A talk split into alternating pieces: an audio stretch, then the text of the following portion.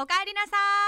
い。時刻は6時30分を回りました。こんばんはカイナツです。野菜をもっとプレゼンツおかえりマルシェ。皆さん金曜日いかがお過ごしですか？今日もちょっと一息つきながらお付き合いいただければ嬉しいです。さあオープニングなんですけど今日8月最後のおかえりマルシェで私はあと1週間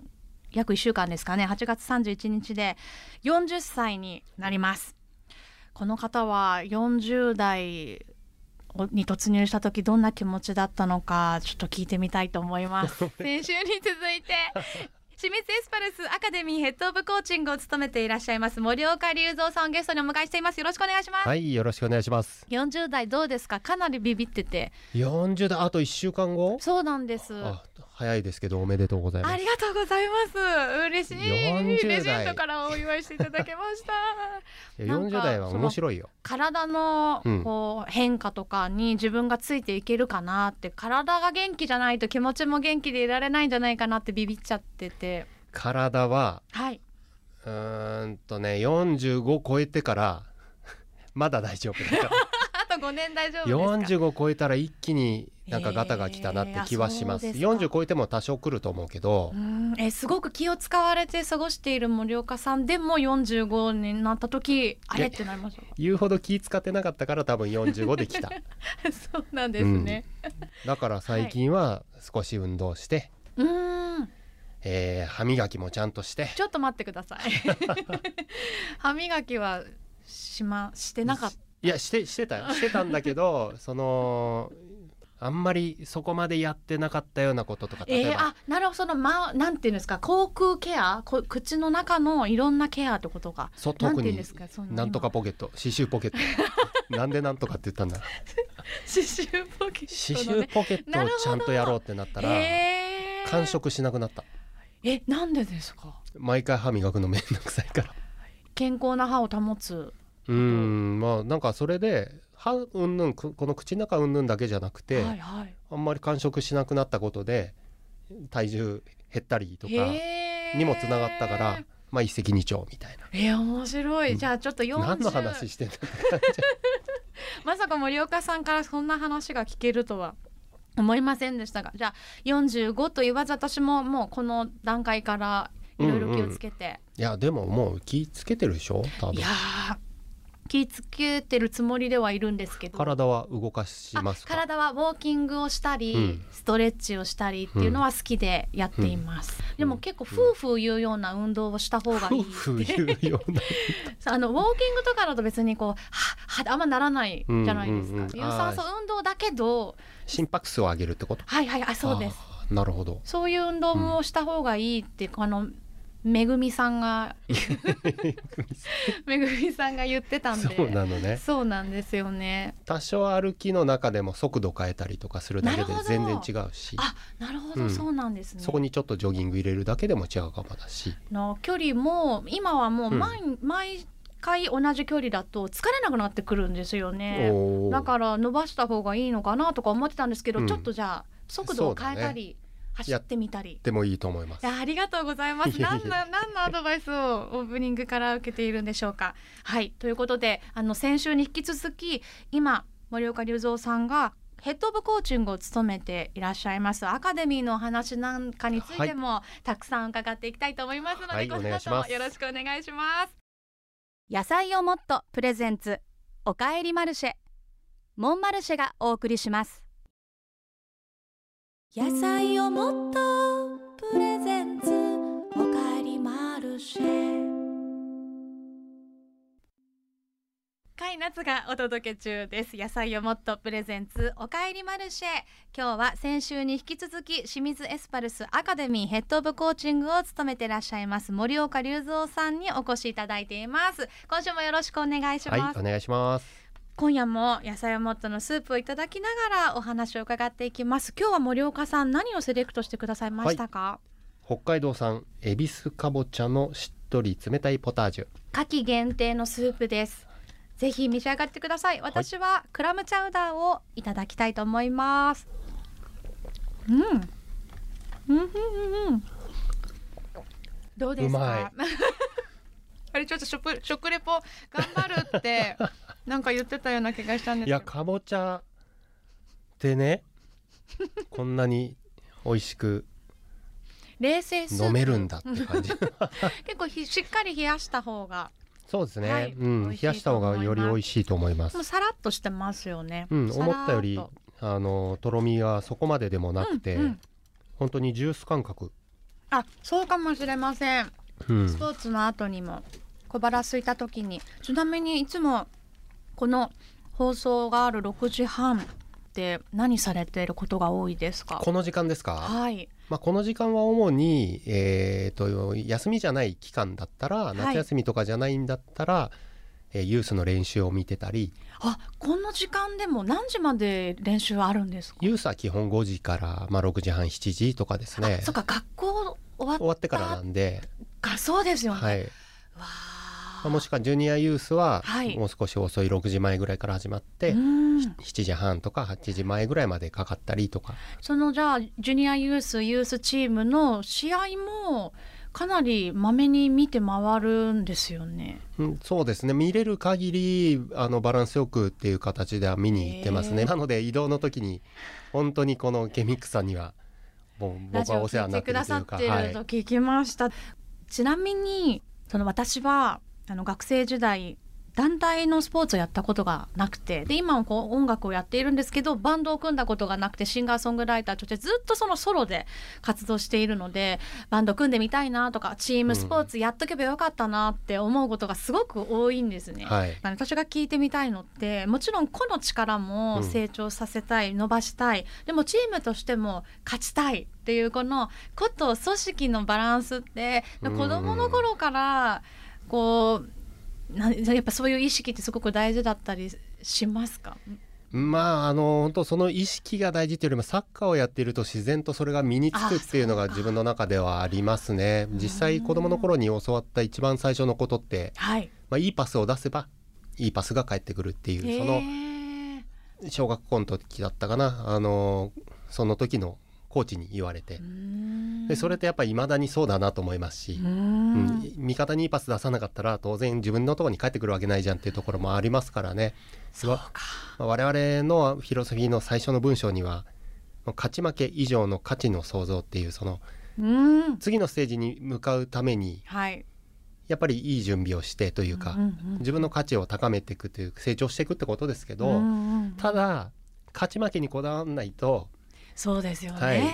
しかもそのチームメイトでありライバルでもあるわけじゃないですか、はい、だからその辺がどうみんなどうしてるんだろうってすごく いや競争はすごい大事なんで、はい。まあ、それも自分たちのあのフィロソフィーに作ってるもので競争は大事なんだけど協調性。協調性。競争と協調がうまくできて初めて共に作る、まあ、あの作るが想像のそうですね、はい、その競争。そこに行くっていうようなあのものを作っていますし実際そうですよね。実際やっぱりこうチームが強い時って試合に出てない選手でも、こうチームのためにっていう自然とそういう空気が生まれてるチームっていうのはやはりいいですしそれこそ日韓ワールドカップの時に自分まあ怪我で出れなくなったわけですけど、その時のその試合に出てないあの選手たちの働きというか、まあ、特にベテランですね、はい、ゴンさんであったり秋田さんだったり、まあ、スーパーゴール決めた森島さんだったり、はい、そのチームのためにやってる姿なんか見るとすごい自分の中であのなんて自分が小さいんだと思ったし、まあ、彼らのそういう姿勢に自分もやはり心を奮い立たせてもらったし、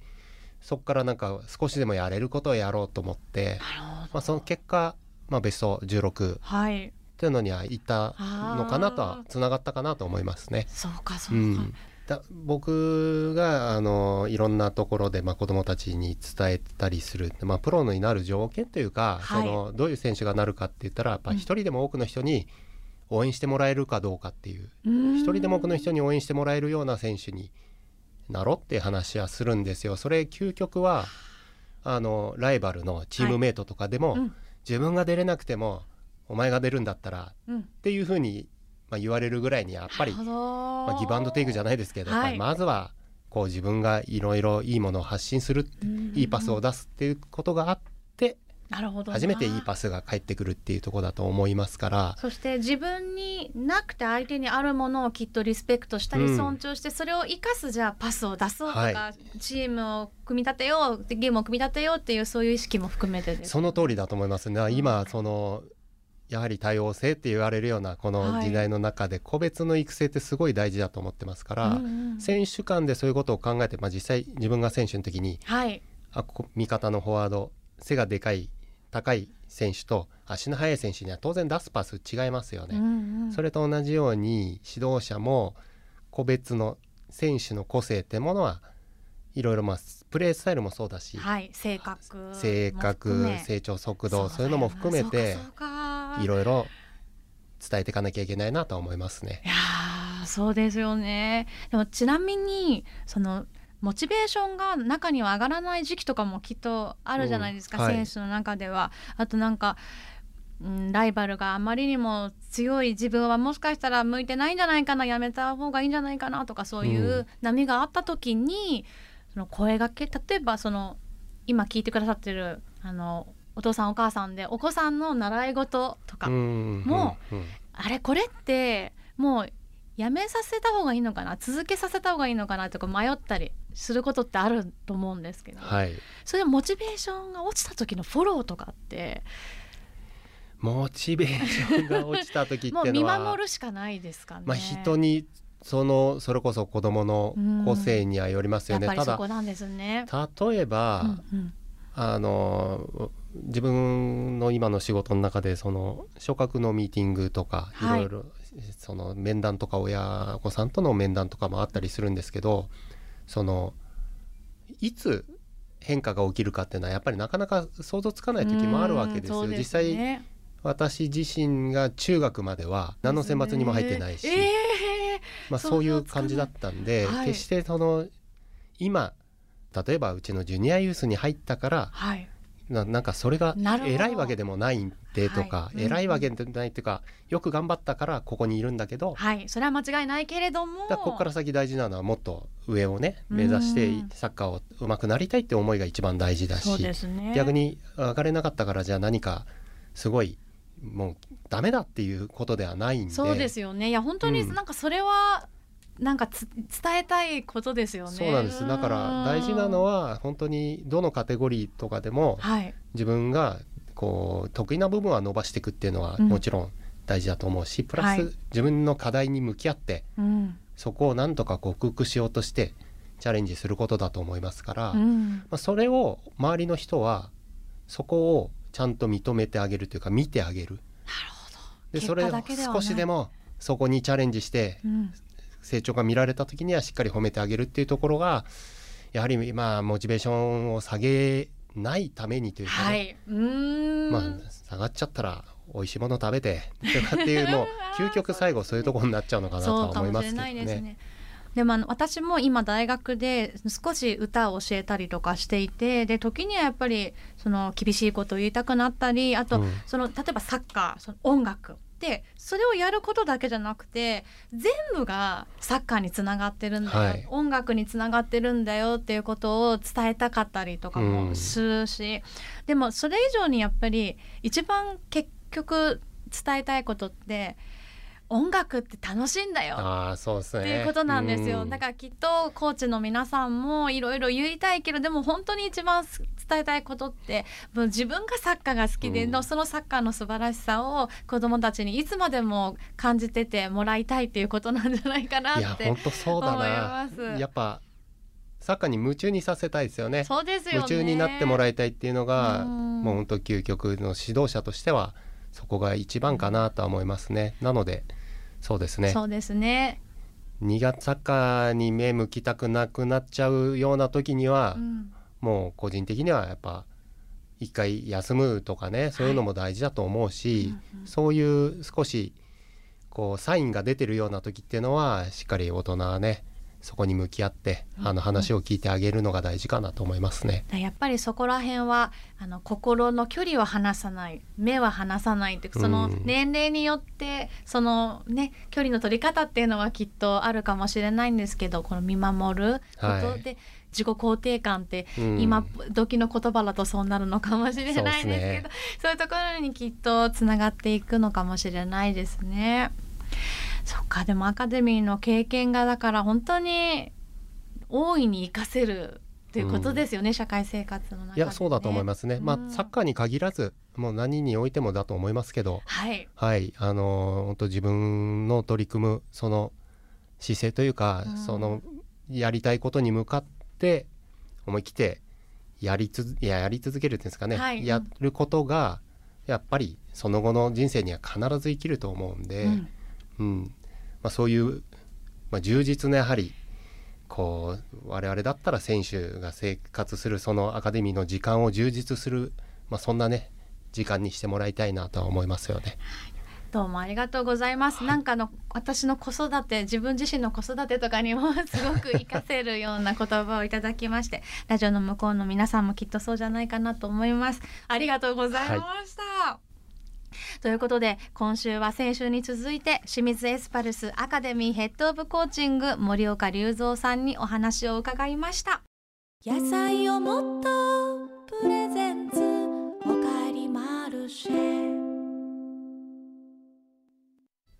甲斐夏がお届けしてきました。野菜をもっとプレゼンツ。おかえりマルシェ。今夜もそろそろお別れの時間です。清水エスパルスアカデミーヘッドオブコーチング森岡隆三さんに2週にわたってお越しいただきました。ありがとうございました、はい、ありがとうございました。森岡さんの著書すべての瞬間を生きるプレイエブリーモーメントもぜひ皆さん読んでいただきたいです。はいぜひよろしくお願いします。まあ自分の本当幼少期からはいえー、プロ選手そして指導者そして今のアカデミーのマネジメント、うん、こういうところも全部入ってるんでいろんな層に見てもらいたいかなと思いますね、はい、そしてこのアカデミーのホームページもありますからもし気にお話聞いて気になった方は、こちらも覗いて、ね、はい。ぜひぜひ。ください。私もこれからこのジュニアユースユースそしてトップチームの皆さんの選手の活躍を楽しみに応援させていただきます、よろしくお願いします。さあおかえりマルシェでは皆さんからメッセージでのご参加お待ちしております。番組の感想だったり私と一緒に話したいこと近況などなど自由にお寄せください。番組宛てにメッセージくださった方に毎週1名野菜をもっと6個セットプレゼントです。そしてこのおかえりマルシェの過去の放送がですね K-MIX のポッドキャストサイトから聞けます。